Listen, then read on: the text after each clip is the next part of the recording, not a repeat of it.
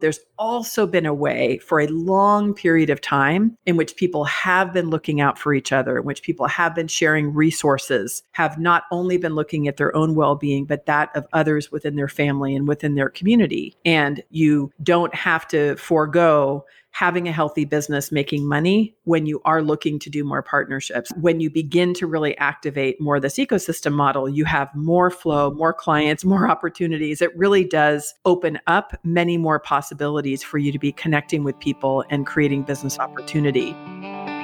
When you experience something that elicits an emotional response, you respond according to the extent of the emotional burdens you carry. And our burdens come from our past traumas, real time difficulties and challenges, along with the heart wrenching news on repeat we're moving through right now in our country. When this happens, our default is often to figure out what's wrong and exile our pain through fixing or masking and doing all of that quickly. But this approach to feeling activated only leads to stuffing and shame, which in turn makes us just feel worse. In these moments, we need to move from asking ourselves and others what's wrong and shifting to asking ourselves and others, how can I help? What do you need right now? I find this approach especially important in our places of work. And our places of work, shoot, they can be ground zero for some really painful experiences or where we relive difficult life experiences. When we can connect the impact of our traumatic and difficult life experiences to how we lead, that builds the foundation for a trauma informed culture. And it also moves us out of an individualistic lens to a collective approach to healing and change. And when we can name the traumatic experiences that happen in our places of work or in our story without retribution and move to accountability, repair, grief, and comfort, this also builds a trauma informed culture that moves us beyond pathologizing pain and struggle to normalizing it. Shoot, even healing it. I'm Rebecca Ching, and you're listening to The Unburdened Leader, the show that goes deep with leaders whose burdens have inspired their life's work. Our goal is to learn how they've addressed these burdens, how they rise from them, and become better and more impactful leaders to themselves and others. Now, over the years, I've received a lot of pushback when I brought up the word trauma in relation to workspaces. The intensity of this particular feedback may have changed a little over the recent year or two, but there's still a lot of resistance to this word, especially in traditional workspaces. A few years ago, I was having lunch with a group of leaders from various business settings, uh, healthcare, consulting, tech, we're all sharing what we're working on. And when I shared, I was excited about bringing trauma informed approaches to leadership and business spaces. Their collective eyes grew wide and the conversation screeched to a halt. After an awkward pause, one of my colleagues looked up at me and said, Rebecca, you can't use the word trauma at work. And then the others at the lunch table quickly agreed and went on to share other words I should use instead, like these are good words, right? Compassion, courage, empathy, and so on. And when they took a break, I asked my colleague who balked at the word trauma why that word caused such a reaction in him. He took a deep breath and then, while shaking his head, just stated, because it's too much to bring that topic to work. And I asked him to explain what he meant by too much because my sense of too much is clearly a little warped after 20 years of doing trauma work as a psychotherapist, right? and he went on to explain that he didn't feel like he could deal with everyone's problems and that naming trauma felt like an invitation for everyone to just dump their personal stuff, which he said was simply not something he was equipped to handle. Now, I think about this conversation and this feedback a lot. And, and since this conversation, which happened about a year before we entered a global pandemic where the losses have been immense and continue to be immense personally and collectively, we've all lived them together on top of the reckoning with racial justice, financial stress, democracy teetering on the brink of falling, and more losses that just sadly have continued. It's just important to state that trauma is real. And one of the core tenets of healing trauma is community. And lately, community has been, well, tricky, right? And complicated. And also a place where we're working through so much we're experiencing right now.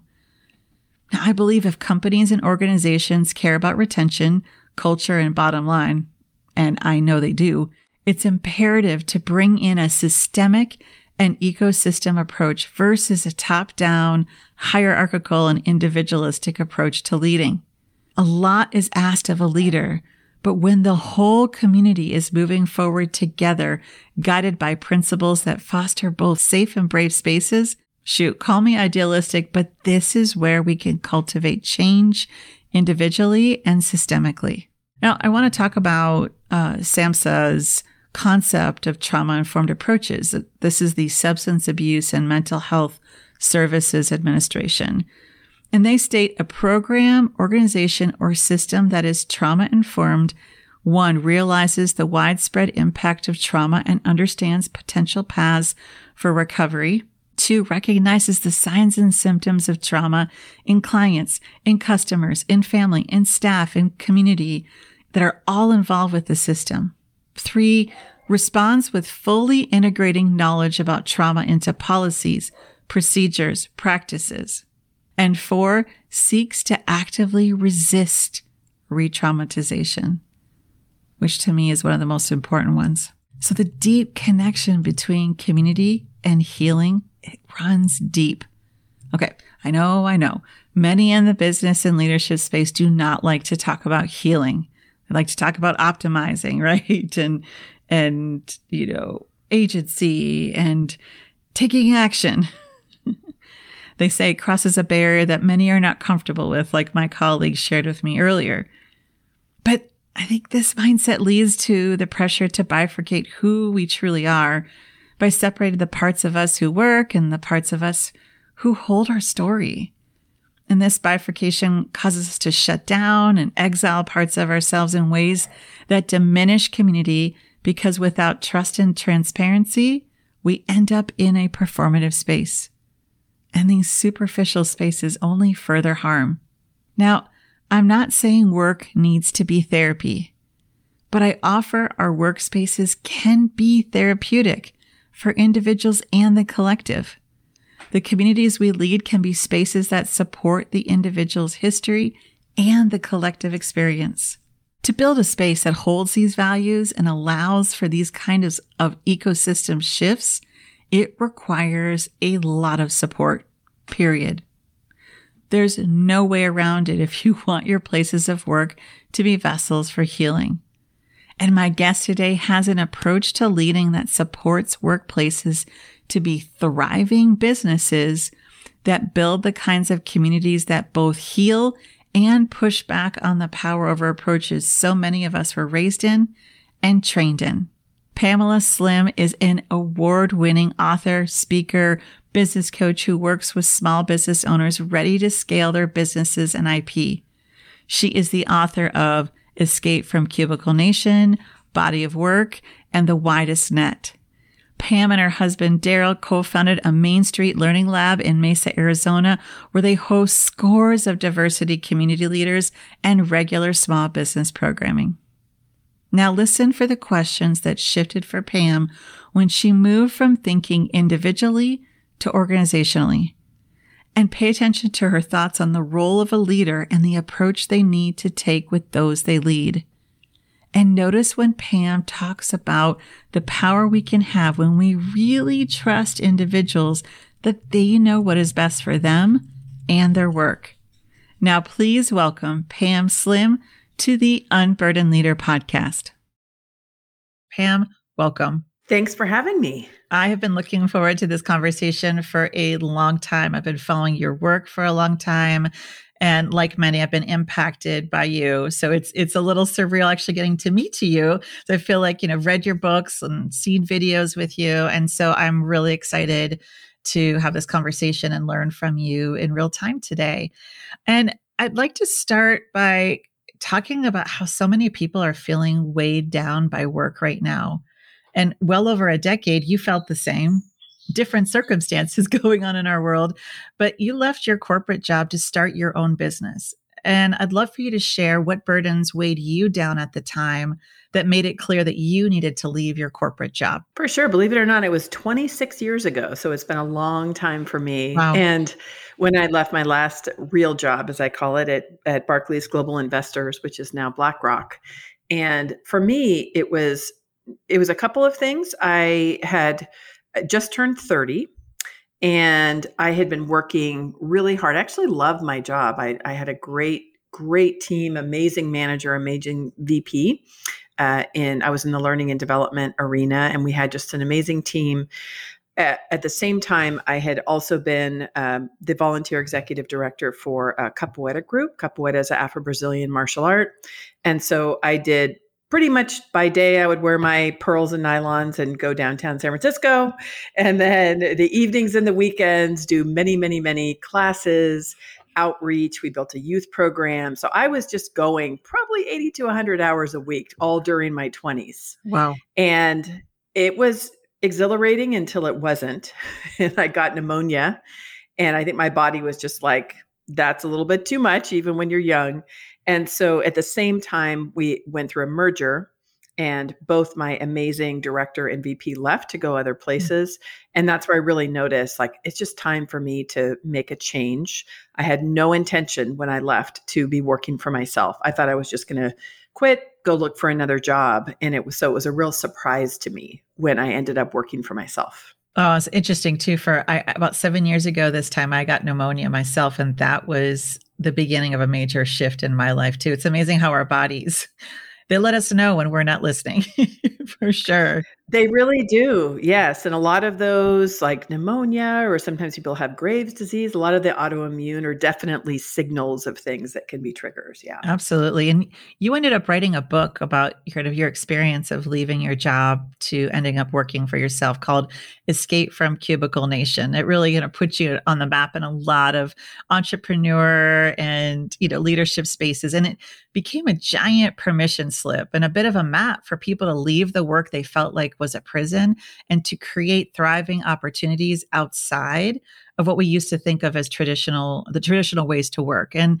i'm wondering as you look back on this time 26 years ago what would you mm-hmm. say today to your former bosses and and even say to your younger self as, as, i said a lot of the inspiration that i had for escape from cubicle nation came from i was a 10 years of management consulting. So I started a management consulting practice and did that for 10 years before I started the Escape from Cubicle Nation blog. And so earlier on, I was so lucky because I had amazing managers and I had the experience of really being in an environment where it was amazing. I earlier in my career, I had certainly been interesting, weird places. I actually worked for a commune in San Francisco. So, like, half the employees were communes in this very weird, polyamorous, like, whole situation that was just kind of fascinating and, you know, very San Francisco. Very. so, so I, I have been in many different situations where I've seen leadership, but definitely in spending 10 years inside hundreds of different organizations there's a lot of patterns that I that I saw and and frankly continue to see today.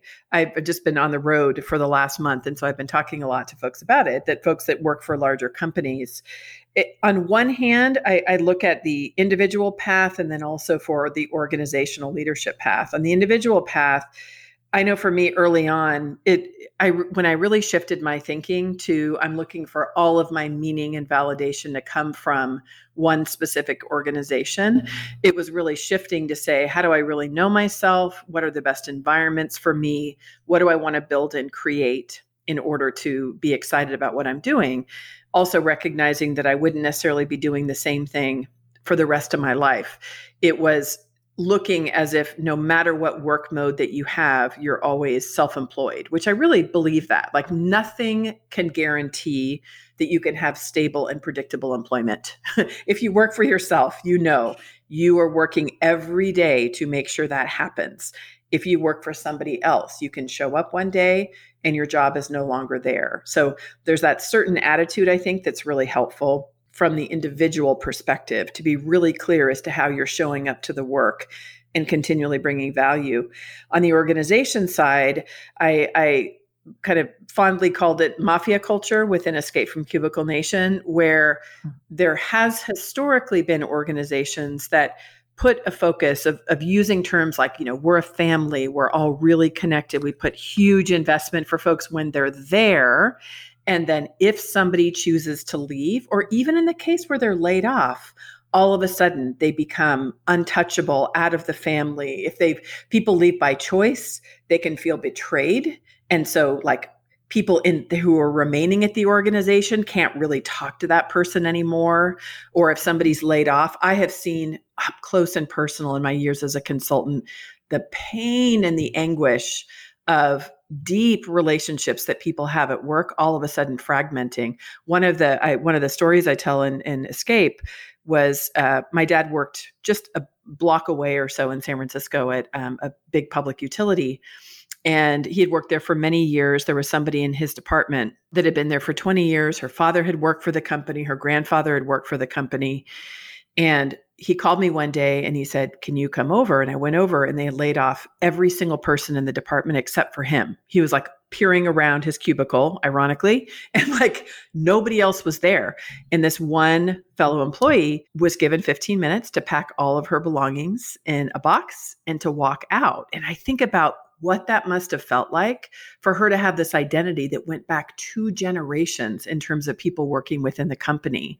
And so there's a really weird, very devastating, emotionally devastating experience when we look at more through the, the organizational culture through, and, and the employer employee relationships through this mafia culture lens. These days, I think we need to look at leaders as partners. People can go somewhere by force or by choice. Who knows if they may bring in your next customer, they might refer somebody else to work in the organization. Hmm.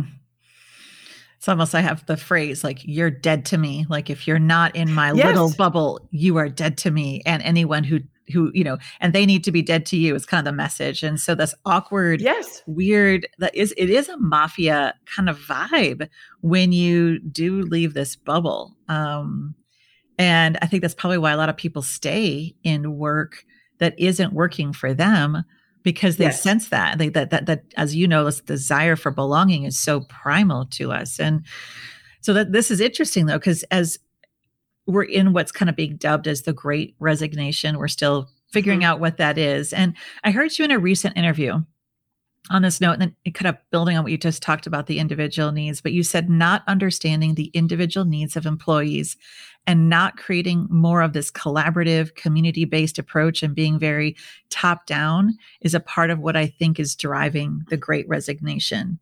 And so, just in the just thinking about from what you've seen with people who have left you know even even at the risk of losing their you know an identity a culture a community they've known why do you think so much work today is unsatisfying? There are a number of things i, I don't think we can ignore just the recent pandemic and all the mental health challenges that everybody has had just getting through that figuring out how to navigate when companies are under such tremendous stress often as they're just trying to stay alive and reinvent and do those things and just the personal and professional toll. We're, we're in this really extraordinary uh, place i when i was speaking last week to a number of technology partners at a conference I, I summed it up saying we're like socially we're a wreck like every single dimension of the way in which we are connected with each other politically, socially, environmentally.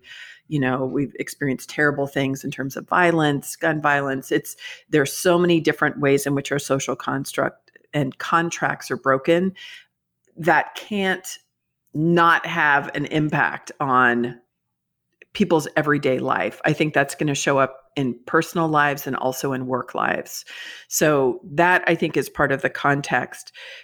Another one, though, is where we just haven't really shifted fully into the mindset that where you look, especially with the new generations that are coming up, there's some folks, it's, it's always problematic if you just put an entire generation in a set of affective or behavioral characteristics. Because I don't know, I'm 55, I'm not sure how old you are. I look at people who are born in 1966, like the year I was born. I'm sure we are totally across the board in terms of what our behaviors are, right? Some people super proactive, creative. It doesn't really make sense just to have a generational thing, even though of course our generations are impacted by different historical things. We're parented a little bit different based on wh- how we grow up. But i know for a lot of folks who might be hiring um, those that are from younger generations there is a different expectation right away that folks aren't going to stay in one place forever that there is more of a connection that they're looking for with purpose and meaning that having work life balance having flexibility uh, often you know they may work really really hard but not necessarily in a you know 9 to 5 kind of construct or some of the expectations and i think in if we look at the the health of how good partnerships are constructed, the way that we would look at partnerships with our clients and customers, really having a built in respect for who they are and what's important to them. Why would that be different in the way that we're looking at these other adults who we're choosing to work with, who have needs and feelings and aspirations? And, eh, you know, it, there's a whole number of things that have to happen in order to create that kind of environment. Sometimes there needs to be more transparency about you know business results uh, people have to be brave to actually address the elephant in the room like i realize that not all of you may work here forever some of you may have ideas where you want to go out on your own and for managers and leadership to be able to entertain those conversations and to address issues um, as adults is is a bit of a shift. I, I don't mean to simplify it saying that, you know, leadership has not had eh, components of, of adulting, but I, you and I, before we started recording, talked about how we both have teenagers. I actually see it sometimes the same way that parents will talk to teenagers when they're really going through a new stage where they really do have a lot of insight and self awareness, and it just doesn't work uh, to be really like having a relationship where you're just continuing hopefully never we're totally dominant but where you're not respecting the fact that this this individual might have a really good understanding of who they are what they need and you know i know my job as a parent is to lean in and, and kind of notice it so those same kinds of dynamics i think can happen in a new leadership culture and i just think that's the way we're going you can't guarantee anything mm-hmm. people are not going to stick around as we've seen with the great resignation, if there's other viable alternatives. Well, what I'm seeing with the great resignation, at least with the folks I work with, this mid-level and high-level jobs are getting vacated. It's not just these younger generations. Folks are yeah. are done. And so I want to circle back to what you addressed too. Just I mean, we're we're at the very beginning stages of sorting through these last two years and it's we're still mm-hmm. i mean in, in, my community i mean covid is really hitting our community hard right now and so that it's not gone and it's impacting so much and so with your experience with your consultancy work walk me through some of the i want to get specific here the consistent barriers you've seen in your work with companies that get in the way of truly understanding the individual needs of their employees. First is not talking about short, medium, and long term goals with employees. So mm. it hmm. makes sense when you're in the hiring process that you're talking about hiring a person to do specific tasks within the company. Clearly, that's why it is that they're mainly getting paid.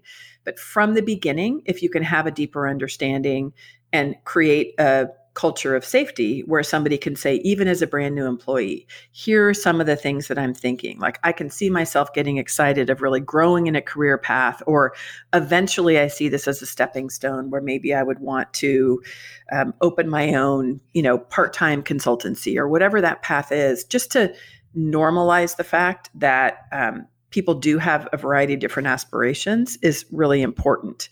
The other thing, which we've seen so clearly, is just about how much somebody's personal life, the things that they're dealing with at home are going to be impacting work. And I feel like that's one of the one of the positive things that's come out of a lot of pain and challenge is I just feel like there's more awareness, there's more openness mm-hmm. uh, of the fact that people are emotional beings. They have you know challenges. Always, you want to be respectful to have somebody have agency over what they share and don't share for what's happening in their personal life. I believe that really strongly. You can't mandate people to be sharing everything that's happening personally, but you can create an environment where there's trust enough for people to be able to show up and say, you know, I'm having a hard time, you know, or, or I need I need some time off and to not mm-hmm. necessarily be questioning it. You know, sometimes there's so much rigidity around the requirements that it doesn't feel safe or people can feel like they will be penalized if they actually do take care of their mental health or maybe something that's mm-hmm. happening at home and over time that's a huge trend i've heard over a couple decades now of people just being tired of having to pretend everything was was okay to have it together and maybe to be fighting for having some time to be attending to other things um, and then the other thing is just uh, probably the last theme for me is it, what I alluded to earlier of not addressing some of the elephant in the room which is just talking about the the entire world of work. What are other opportunities that are happening out there? I wish there was much more dialogue between those folks that were doing startups entrepreneurship and organizations so that there could be learning from each other like the beautiful operationalizing of effective work practices that happens in a larger organization could be so helpful for startups. And some of the leadership wisdom you get from like scaling be so helpful. I learned so much.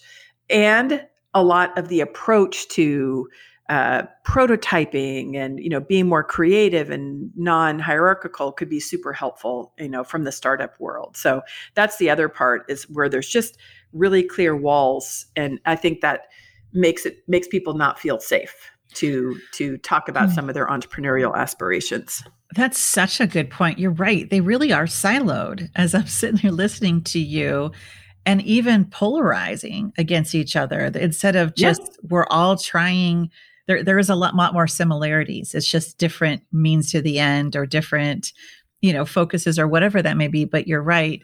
And and i'm seeing the f- there's there's this element in the entrepreneurial space right? That if you go and get a quote real job you've sold out. Like you you you've kind of lost. And then i see in the corporate space like holding on for dear life to how things were that hierarchical this desire to really like like what i'm hearing from my clients is these old school bosses like i don't know that you're working unless i see you you know kind of mm-hmm. thing in person. How do i trust? Not a lot of trust and and again a losing touch with the humans that are working with and for them versus just the bottom line and profit.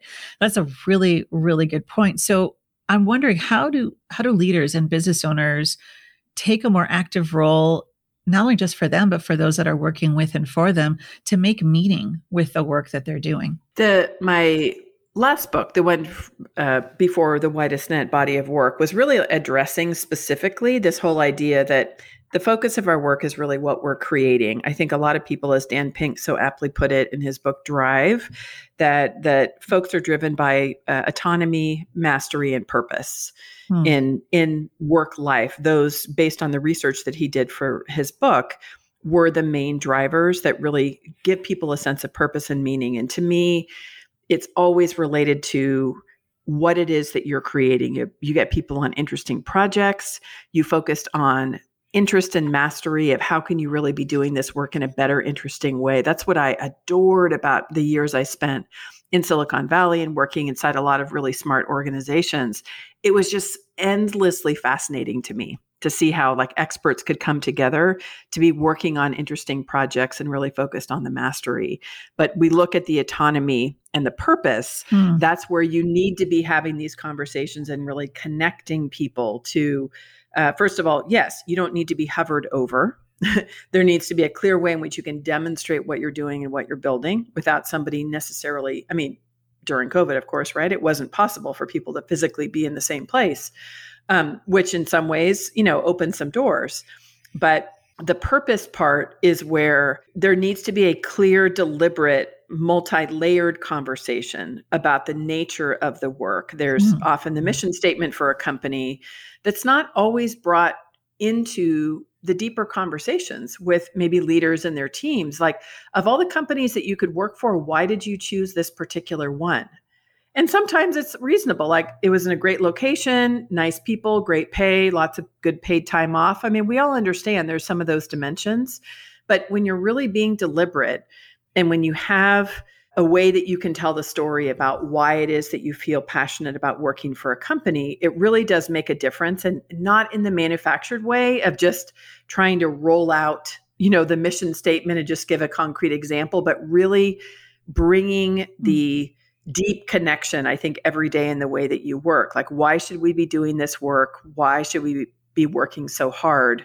That to me is where the purpose um, always shows up and i know for so many years i uh, that i did consulting work that's also the place when you're open to those conversations that you may actually follow the path in the work itself for what you're creating mm-hmm. that is more aligned with a customer journey when you're saying like no our purpose is to be let's say a healthcare company you know delivering just much better more effective healthcare then you could critically look at maybe some gigantic initiative that's really complicated and overwhelming and say is this really helping us to be you know delivering like better more effective healthcare? And it's just the quality of the conversation you can have both from connecting people to the purpose and then making sure that you're delivering on that purpose when you have the conversation. That to me is where you get this really beautiful synergy to use a mm-hmm. corporate word uh, but where it it it really does allow you to to to do great work as opposed to just get stuck in bureaucracy and egos and fiefdoms and all these things that can keep people super frustrated and wanting to leave. Yeah, I, I'm just wondering in your work, how do you help shake up some of those insular bubbles um, where there is those those fiefdoms and this, you know, it, it gets again very insular and it gives this false sense of safety so that these leaders are feeling good about it. But they're yeah, it just it, it seems to create more of a divide even with this kind of level because the bureaucracy is such a pain in the butt yet I mean, I've worked in all levels of government. I've also worked in big corporations. There's this weird comfort that I feel like leadership loves. You got to go through the trap shoots and you got to do this. What do you say to leaders that are still clinging on to the bureaucracies and the top down? What do you say to them to, and, and that helps them go, okay, I can give this a try? What what's the invitation for them and what helps them kind of break through some of those fears of leaving these old ways of doing business? They have to come with a concrete reason why the change has to happen first. Mm. Over so many years now, I believe that's the case. Either if change does not happen, they may not survive based on market forces, or there's something that happens within uh, hopefully a, a, at least a few of the leadership team who has significant accountability and the ability to influence and actually hold people you know accountable for performance where they are seeing things about the way that their culture you know is is uh, is rolling where they recognize that if they don't change that they will you know lose people. I see that a lot around companies that might resist doing equity work i see that amongst companies that refuse to yeah have any kind of folks that might be questioning what's happening it, nobody wants to change. It is hard to be breaking out. There, there is a safety. There can be certain security in having processes, and I'm a huge fan of processes and operations. It's just a core component of how you need to run a business. It you will try to do backflips if you're coming into a company or sometimes if you're just a leader where those that really hold the true power in the organization decision making and holding people accountable. If there is no compelling reason for them to change if there's not a personal reason to change it's very, very hard to make it happen. To me, that's the essential element. When that is there, when they've had some really significant shake it up kind of realization, sometimes pressure from the board, sometimes a personal experience, that's where then you can start to lean in and get really creative. You have to be very deliberate about the space that you create to have deep conversations you need to be able to you know have clear and direct communication make it make it okay to talk about the the hard issues and then begin to work around usually a bit of a different way of communicating where you're not afraid of input from people. I think one of the false assumptions that people make when maybe you begin to create more of a participatory partner like leadership culture is that it means okay, if we're just going to ask everybody what we can what we should do, then it means we're going to 100% lose any sense of decision making or authority. And I, I, don't believe that's the case. You can have input, you can be transparent about the process. What are you going to do with the input? How are you making decisions? And then ultimately, really make decisions based on you know what what you think is the best for the company and then people will either agree or they won't agree but at least it'll be more transparent and not just an exercise of like oh let's do a mm-hmm. little bit of engagement and knowing from the beginning that you're probably not really going to listen or you only want to hear the good stuff mm-hmm. and and that's the part where just people get scared of like what if they really tell me what it is that they're thinking and you just can't there's no trust built there in any way, no. individually or in no. a container. And I'm just thinking about what you said about this desire to change, the, the saying there's a problem to be solved and awareness of that to be ready mm-hmm. to make that shift. And so often folks come to that place with really big crisis and want to fix now and but every now and then there's someone who's like just reading reading the room looking around them and going oh geez okay, this is not who I want to be. This is not who mm-hmm. I think we want to be. And I, to me, I find that change happens best when it's not that huge crisis because it's more sustaining. Sometimes it's harder. Um, but I, I do, I really appreciate that because you can't, if leadership's not ready to make the change, then it's just not going to stick. It's systems theory 101. Leading is hard. Leading is also often controversial as you navigate staying aligned to your values, your mission, your boundaries. Navigating the inevitable controversy can challenge your confidence, clarity, and calm. Now, I know you don't mind making the hard decisions, but sometimes the stakes seem higher and can bring up echoes of old doubts and insecurities during times when you need to feel rock solid on your plan and your action. Finding a coach who gets the nuances of your business and leading in our complex and polarized world can help you identify the blocks that keep you playing it safe and small. Leading today is not a fancy title or fluffy bragging rights. It is brave and bold work to stay the course when the future is so unknown and the doubts and pains from the past keep showing up to shake things up.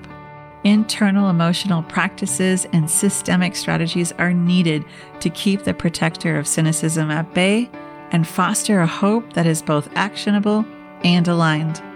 When the stakes are high and you don't want to lose focus, when you want to navigate inevitable conflict between your ears and with those you lead, when time is of the essence and you want to make hard decisions with confidence and clarity, then Unburdened Leader Coaching is for you and where you deepen the capacity to tolerate the vulnerability of change, innovation, and doing things differently than the status quo. To start your Unburdened Leader coaching process with me, go to www.rebeccaching.com and book a free connection call. I can't wait to hear from you.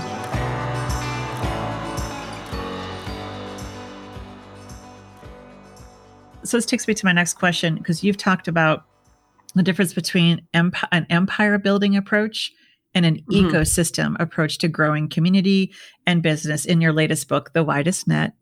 Um, can you walk me through the difference between those two? I just want to start there first. I, I juxtapose this a lot in the entrepreneurial world, in, but you can see it also in corporate that sometimes just as a as a metaphor i think people like to use empire culture like literally saying i'm really excited about you know starting my own business and growing my own empire. I want to crush my competitors. I want to dominate.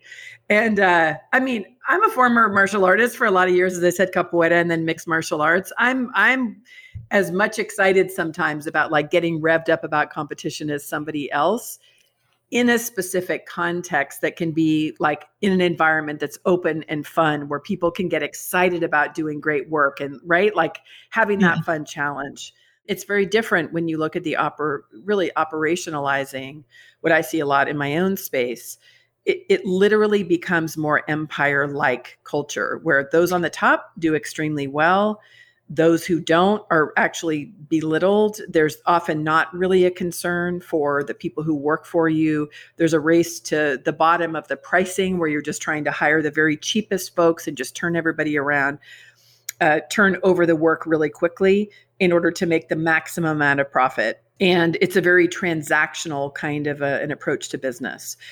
What I see and what I think is really effective, and it's a clear point of view, having just studied it for really the last seven years as I was writing the book, is I think more realistically the way that we work, both within our individual markets, but then also within larger regions like what we have here in downtown Mesa in Arizona, is it really is this ecosystem of people who are each providing specific services, products, support, education resources to be helping our clients and customers to reach their goals.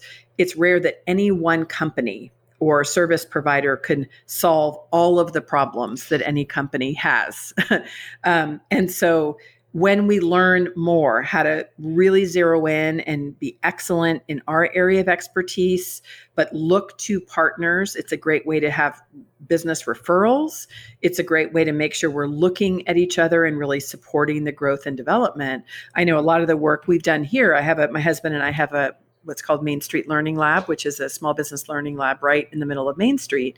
And we have so many different partners that we work with down here. During the shutdown, we had tremendous cohesion because we all had relationships mm. and we were able to keep all the brick and mortar businesses open. You think about the, the ripple effects of what would happen if we had massive kinds of layoffs or shutdowns for people, you know, in in one particular region. It, it can be something that takes decades to recover from. So it, I just think it's more realistic in terms of how we do work. It's more effective to have more flow, and it's more fun. I, I don't like to have to do everything myself. I love having really smart peers and colleagues and people in other businesses that also support the work I'm doing with my clients. So I'm thinking of a lot of the leaders I work with who are solopreneurs or small business owners. Um, they're overachievers. They're very talented. They're hardworking, and they really they want to be, with the best of intentions, be everything to everyone. And they come mm-hmm. to me usually burnt out, overwhelmed, knowing something's got to change, but their hearts are in the right place, and what they do and offer is full of skill and excellence. What do you say to folks who are running kind of lean small businesses or service based businesses, especially how an ecosystem approach can really help them and they're not letting people down. This is my curiosity. You know, because mm-hmm. there's often a sense if I'm referring out to somebody else, I am I'm letting them down because I'm not everything to them. What would you say to those leaders that are rumbling with that? I'd say first, it would be pretty hard in whatever capacity that you might be um, providing a service to somebody. So if you're a lawyer or you're a consultant or you know have a marketing agency, it would be hard to essentially have a law degree, a finance degree, know every single thing about growing a business. The the nature of the the intersecting kind of problems and challenges that our clients face when they're trying to do something. So for me, my clients are always trying to grow or scale their businesses, tend to be professional services business, right? We probably share some similar kind of client profiles, right? We're what I call peer mentors to each other. So we can we can do similar work, maybe each with our unique flavor. In order for them to do that, they're by definition, are other service providers that they need to do it effectively. I always recommend everybody read Profit First, that they work with a CPA, that they get a tax attorney. I do a lot of work in certification and licensing programs. They need an intellectual property, trademark attorney.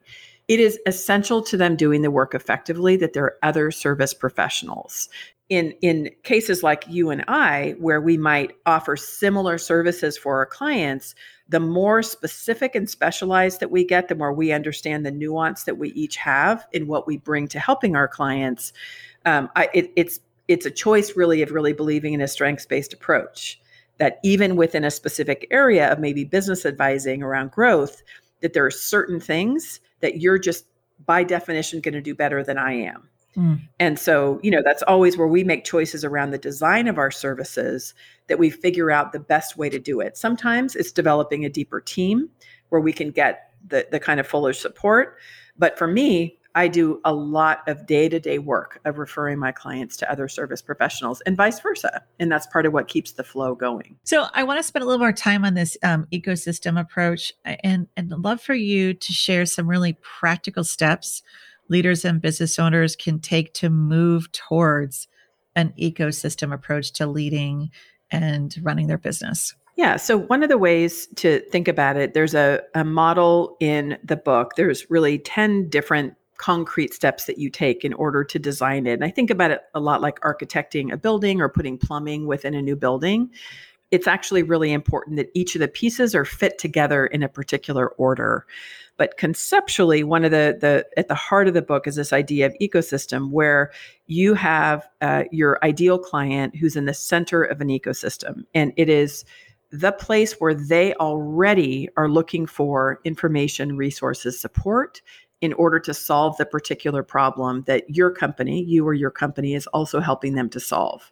So there are um, examples of things like other thought leaders that they follow. So maybe experts that write books on topics or do TED Talks that they're following for resources or information. There can be associations that they belong to that give them support and information. There are media hubs, particular podcasts they might listen to or blogs. Mm. There are uh, products or services they use. Uh, every single one of my clients, myself included, use a lot of software as a service, SaaS products to run their business. And so in each of those cases, we're just beginning to identify who are all these other ecosystem partners that are also committed to the mission of serving our, our ideal client and solving their problem. There's the first part of really doing the analysis of figuring out who are some of these people that if we began to connect, share ideas, resources, and support, could make each one of us better. There's the i call it the the accordion principle. So sometimes you have to go way out and you look at the totality of the ecosystem you look at all the different possibilities of folks and then you zero in and say okay this is one missing link. Maybe we're in an industry that has been around for a long time. I think of something like public utility, like I mentioned, my dad worked with worked for for a long time.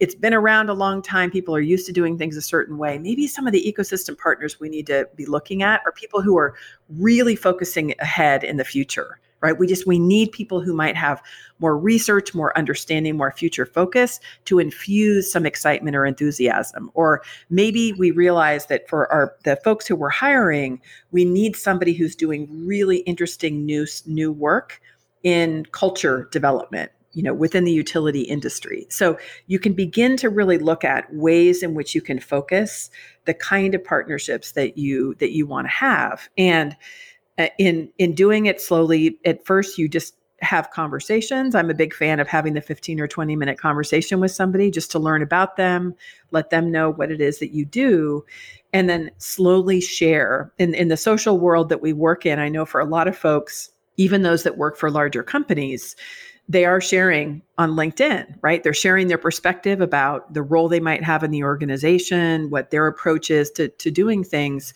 And when you can begin to share this great information about other ecosystem partners with your clients, I found that it makes you a more valuable person. Like the greatest compliment to me is people are like, gosh, it's just so interesting. Like, I'd love to follow your work because you're always sharing such interesting examples of people who are doing complementary things. Mm-hmm. To which inside my head I say, yes, you know, I'm I'm successful in highlighting these other partners. And of course, in doing that, that is something that a lot of folks appreciate and then they can begin to lean in and tune into what i'm doing and it just creates a lot of ripple and then eventually creates a lot of momentum in terms of opportunities that i get you know invited to or uh, things that i can participate in because we have that mutually uh, beneficial kind of work.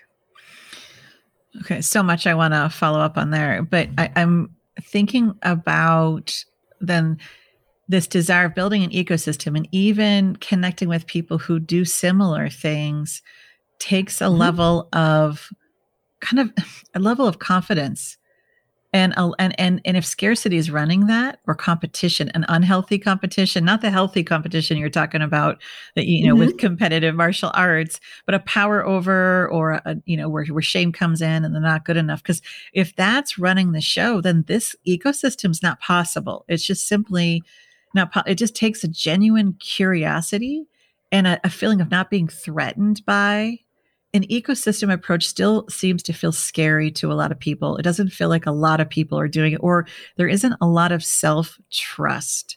And I know you run into those leaders. How do you help them build a little bit more self trust and recognize that collaboration, you know, kind of, you know, we you talk community over competition, right? But mm-hmm. how, how do you work with them practically if they're struggling with that fear of, you know, losing reputation or not knowing it all or someone taking away business? It goes back to the earlier conversation we had about uh, what it takes before you do any kind of an intervention inside a company. There yeah. has to be that awareness and that willingness to be open to making a change. If if somebody just completely disagrees, which is totally fine. I have a really clear point of view based on my own experience and research and my values and the way that I think things should go. There are lots and lots and lots of people who are uh, promoting and upholding more of the empire, right, dominant culture world. I mean, it's it business paradigms models come from socioeconomic historical context and it's part of looking at something like empire culture um, it there are components. When i look at a lot of how i've been influenced by ecosystem culture my husband is navajo uh, and we do a lot of work with with native entrepreneurs here. When i look at many communities of color within latinx within black communities within native communities asian communities you can see, for example, that there is a different worldview often in terms of how it is that change happens or how folks work together right? There's a there can be a, a socio socio-cultural context i know within my own identity as a white woman of different ways in which history has shown up in which what it is that we see as being right? Like the right way to show up to be the sole person who's going out claiming land manifest destiny you know all these things that's it's pretty fascinating and often disturbing for me now, right? To see the other side of history where there are components of that that have actually been very detrimental over the long term. And it's never just, you know, defined, just like we said, for different generations, you know, only to people that that are from one identity. But those forces of just looking for the individual outcome, not looking in the long term, not necessarily looking sideways and across for if we're simply looking to extract the majority of financial gain from a business activity. Um, there's always going to be folks who are excited about that, right? That's just that's a force that has been part of our history for so long. And for me, part of my passion in doing my work and writing books and talking about this is just to show there's also been a way for a long period of time in which people have been looking out for each other, in which people have been sharing resources, have not only been looking at their own well being, but that of others within their family and within their community. And it one is not mutually exclusive like you you don't have to forego having a healthy business making money when you are looking to do more partnerships in fact with everybody that i've worked with um, when you begin to really activate more this ecosystem model, you have more flow, more clients, more opportunities. It really does open up many more possibilities for you to be connecting with people and creating business opportunity. Um, but it's why it's so important, I think, to be talking often about the historical context and the way that we talk about business, because there's always underlying assumptions that are based on values and behaviors. And it, there are people who will radically agree with what I'm saying, and then other people who have said clearly throughout the years, like, this makes no sense. Why are you doing this? Why are you investing so much time and energy in community? And I think, you know, for each of us, that's where we have to use our best judgment for what we think in the long term is going to be the very best solution. Mm, thank you for that. Thank you for that. And so shifting to leaders finding community. Uh, that's something that I hear a lot. And I felt it myself of finding community and common ground with peers uh, these days. I mean, there's been a lot of understandable logistics and literal like bandwidth and capacity and Zoom fatigue and all those things. And people are so busy caring for you know others and leading others that they neglect their own needs and the reflex to compete and then isolate are very strong because I don't think folks get into what they're doing because they don't want to do well and succeed and be the best. Um, but it only perpetuates many still feeling lonely and frustrated and untrusting. I'm wondering for you, if you tell me about a time when you struggled with navigating that reflex to compete and to isolate, when that came up for you, and because I think it's the best of us, and what helped ground you? Yeah, I I'm trying to think if there was ever a time where I didn't have I'm such a community builder that I have always built a business in the context of community and always done done that work. I uh, the times where I find that I let myself get stuck is maybe where I'm at a point of trying to like update my my business model or create some new products or ideas and I just get too stuck in my head where I don't invite other people in to have those conversations. Um, but there can be really specific helpful environments. I was just speaking this week, earlier this week in Chicago at uh, Agency Management Institute, AMI, which is a association for uh, membership organization for uh, marketing agencies and it's run by a dear friend drew McLellan who's just a lovely person very much a community ecosystem builder but also really really smart about what it takes to have a successful profitable marketing agency. And it was so fun to be in a room of a few hundred people i went there to speak about building community. And it was so fun to be in a whole room full of people who had the same kind of profession. Each of them was usually specialized in a, in a specific niche, but they were able, we had all kinds of breakouts and peer tables around different topics where people were able to have the safety to talk with each other about some of the hard parts of running an agency. And that kind of environment can be so helpful. For some people, it's belonging to a mastermind of people from maybe a little bit of different profession.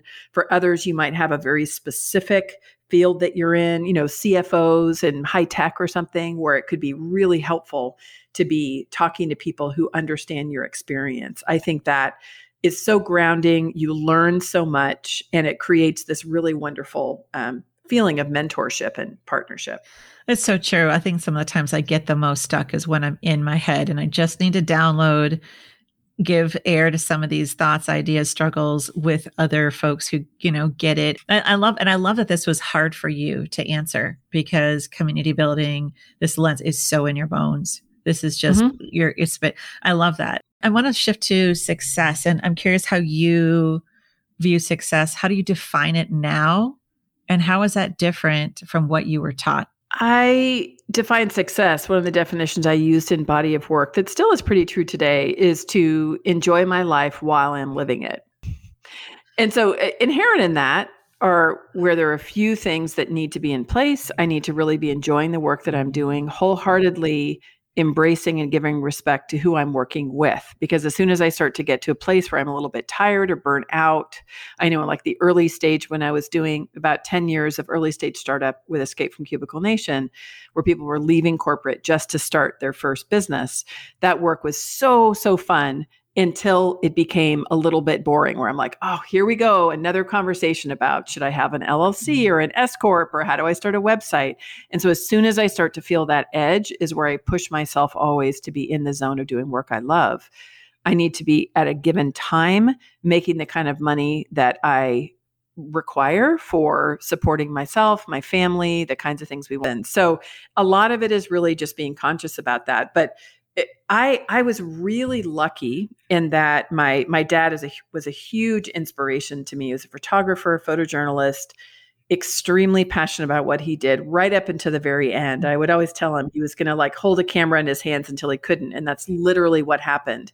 He worked as a freelancer up uh, until his final final years, and um, I, I really witnessed that, I think, for my dad, where he was just so grounded and enjoyed what he did. It's part of what really kept, kept him fresh. My mom is so present and she's a wonderful friend.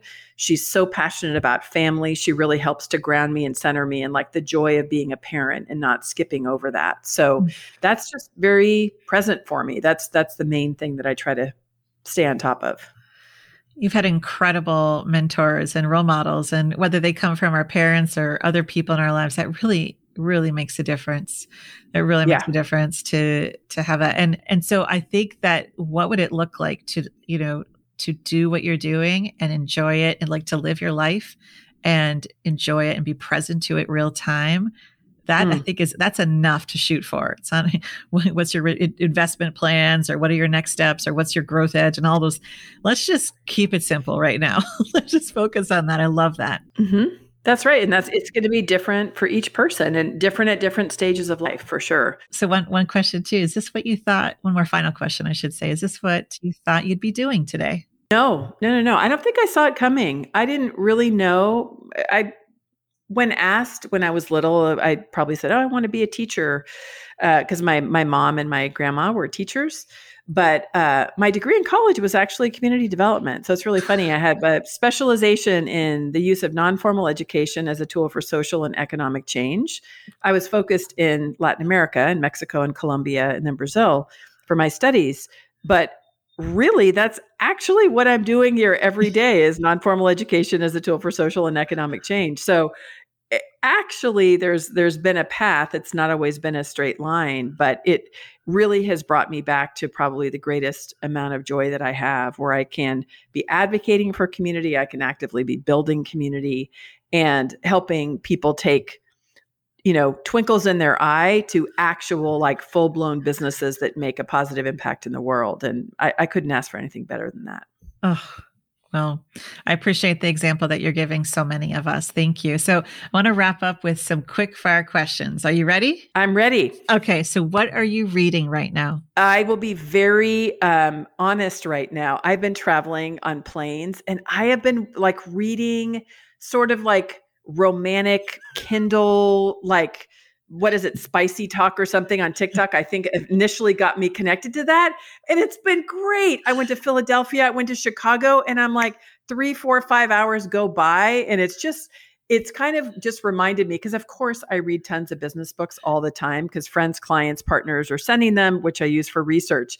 But I kind of forgot the joy of like that summer read, that like trashy novel on the beach and it is so dang enjoyable. So I'm sure Amazon's having like a field day with my algorithm now because they're like, what happened? She used to read like business books and now it's all about spicy romance. So spicy talk on TikTok. I am learning new things every day.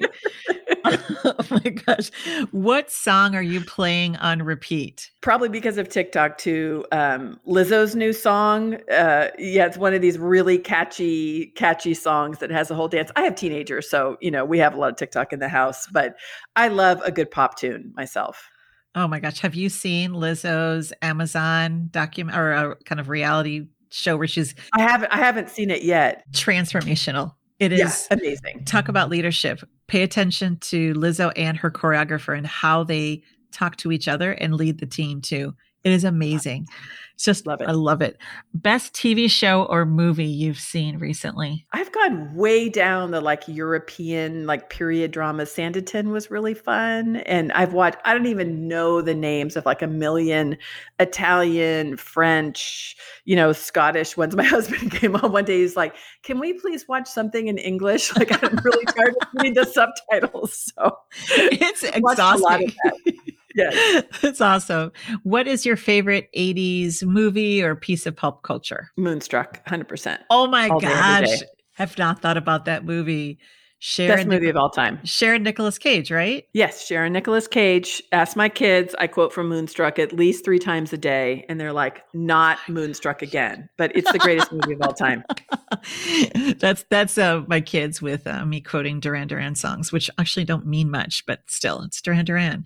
What is your mantra right now? We all need each other. Oof that's that is been the mantra really the hashtag as in all the seven years that i've been writing the book I see it all day, every day, in pretty much every aspect of our life. We, if we're going to get through this extremely pivotal time, I mean, it, without hyperbole, like we are not going to survive as humans for many more generations at all, maybe not past our own generation if we don't figure some stuff out. My 17 year old the other day was like, Mom, what I'm learning in earth and space science, like about climate change, it, we really need to make some changes or like by 2100 you know there's going to be even more significant things happening. So the stakes are so high and we have to really learn how to work together in order to resolve things What's an unpopular opinion that you hold? It's one I've already talked about in the podcast. I, I think it's so important to talk about history from a multitude of perspectives.